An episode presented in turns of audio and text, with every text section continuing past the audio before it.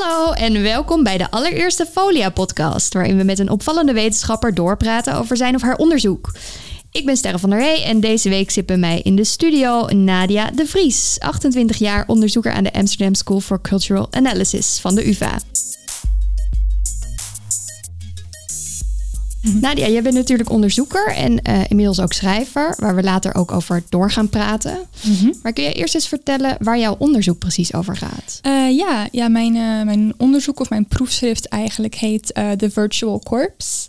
En voor mijn onderzoek kijk ik naar de afbeelding van het menselijk lijk in de virtuele beeldcultuur. Oké, een beetje gruwelijk dus eigenlijk. Ja, vrij morbide. Dat is vaak de eerste reactie inderdaad. Ja.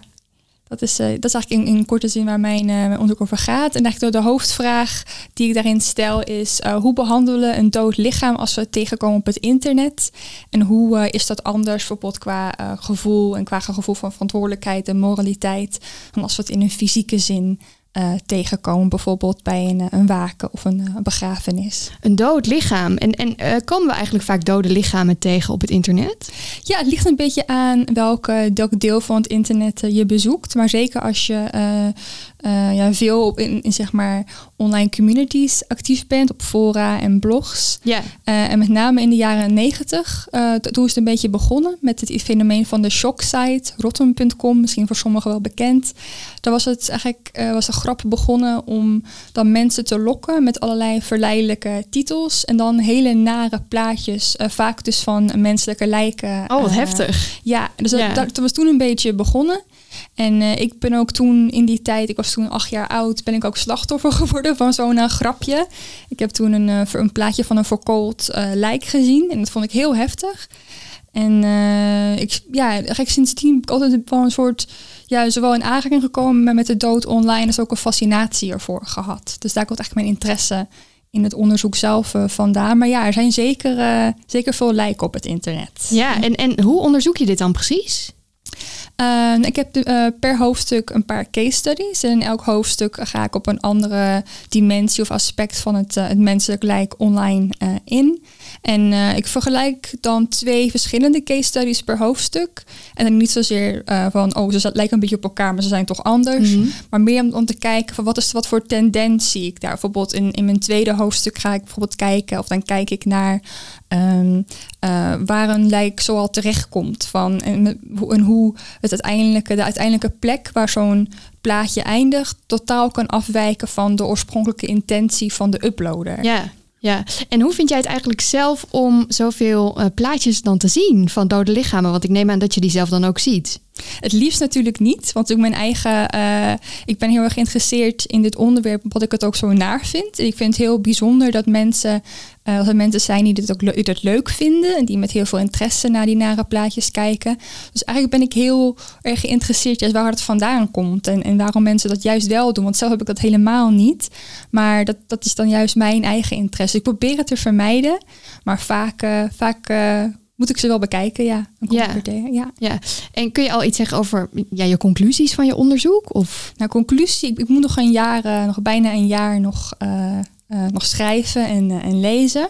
Maar wat, wat ik heel opvallend vind, of misschien ook helemaal niet opvallend is, maar wat eh, ik wel typisch vind, is dat eigenlijk alle vormen van onderdrukking die ook in de fysieke wereld zit, dus seksisme en racisme, die zie je online natuurlijk ook. Mhm. dat, weet, dat weet iedereen die online op het internet beweegt, die weet dat wel. Ja, of als je op Twitter zit. Ja, precies. Twitter, dan krijg je de wind van voren inderdaad.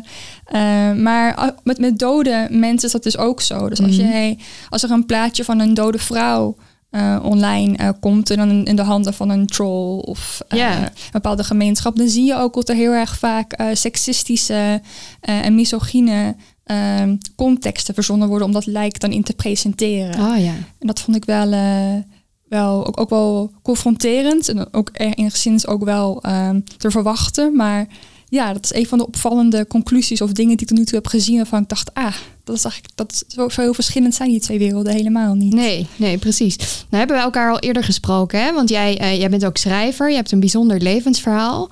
Ehm, en ook dat was, zei je toen, was onderdeel om, eh, was, was aanleiding voor dit onderzoek deels. Ja, Kun je daar eens iets over vertellen? ja eh, ik ben zelf als kind chronisch ziek geweest.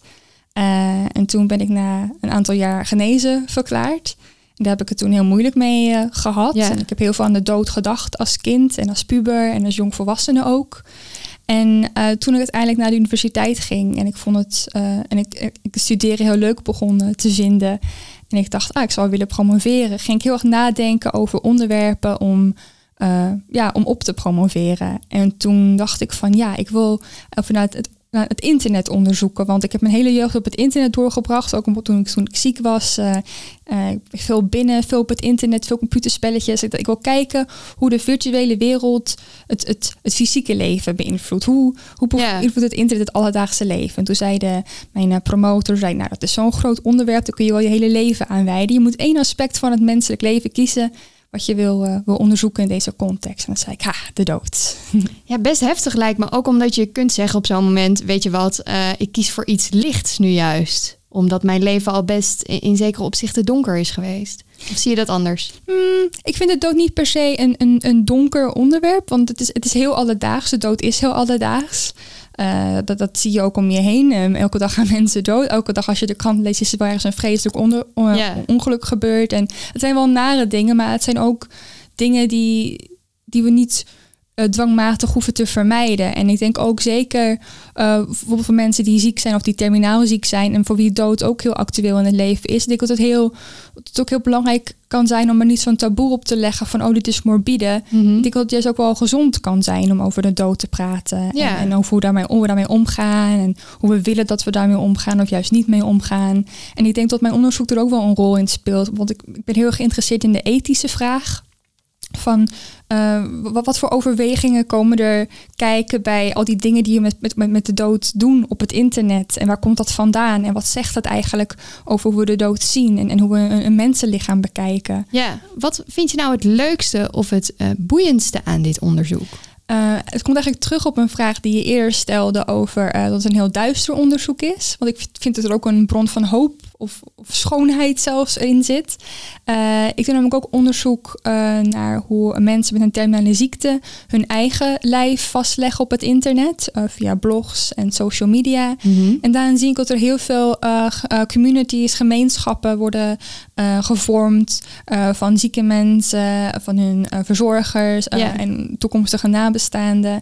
En ehm, zie dat er heel veel steun wordt uitge- uitgewisseld. Dat niet allemaal narigheid is om met de dood op internet, maar dat er ook echt een hele productieve discussie kan plaatsvinden over taboes eh, doorbreken en informatie geven aan elkaar. En dat vind ik heel mooi om te zien. Bijzonder. Zeker. Eh, wie meer over jouw persoonlijke leven eh, wil weten, we publiceerden ook een interview daarover op folia.nl. Dus voor wie daarin geïnteresseerd is, die kan even doorklikken. En bij dat interview vroegen we lezers ook om een prijsvraag te beantwoorden. Want jij hebt een boek geschreven, Ja, Kleinzeer. Yes. En kun je daar eens iets over vertellen? Wat, wat kunnen we lezen in dat boek? Eh, het is een lang essay, een, eh, een poëtisch essay over, eh, over kwetsbaarheid. En dan met name de vormen van kwetsbaarheid die we wel of juist niet zichtbaar willen hebben in de samenleving. Oké, zoals? Mentale ziekte, ehm, trauma, depressie, ehm, seksueel geweld. En dat we meegemaakt hebben. eigenlijk dat soort kwetsbaarheden, ja. Ja, en waarom vond jij het belangrijk om dit op te schrijven? Mm, omdat ik vanwege mijn eigen ervaring heb meegemaakt dat er, eh, dat er eh, consequenties zijn als je met dit soort ervaringen naar buiten komt. Dat je ze hebt meegemaakt en dat je bijvoorbeeld niet zo serieus wordt genomen als voorheen. Of dat mensen je als eh, dom of labiel zien. Ja, En ik wilde daar graag een, eh, gesprek over beginnen. mooi. Nou goed, we gaan zo een winnaar kiezen. Leuk. Er is een grabbelton eh, met, allerlei, eh, met allerlei briefjes met de winnaars. en dan wil ik jou vragen om daar eentje uit te pakken. Heel graag. Spannend, spannend, spannend. Daar gaan we, daar gaan we, daar gaan we. We gaan voor deze. Gaan we even de schaal neerzetten. Yes. Hij is zwaar. Daar komt hij. Het is een eh dichtgevouwen blaadje. Ik ga hem nu openvouwen. En het is gewonnen via Instagram door Instagram gebruiker I can have nice things.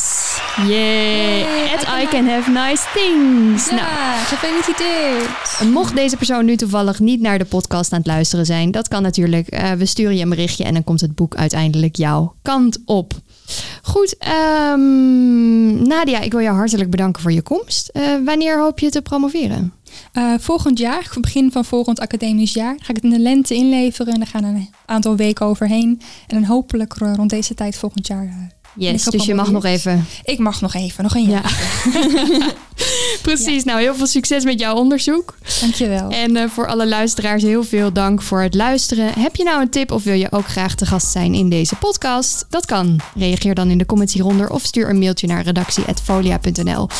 Uh, we ontvangen alle reacties natuurlijk graag. Hartelijk dank en tot de volgende keer.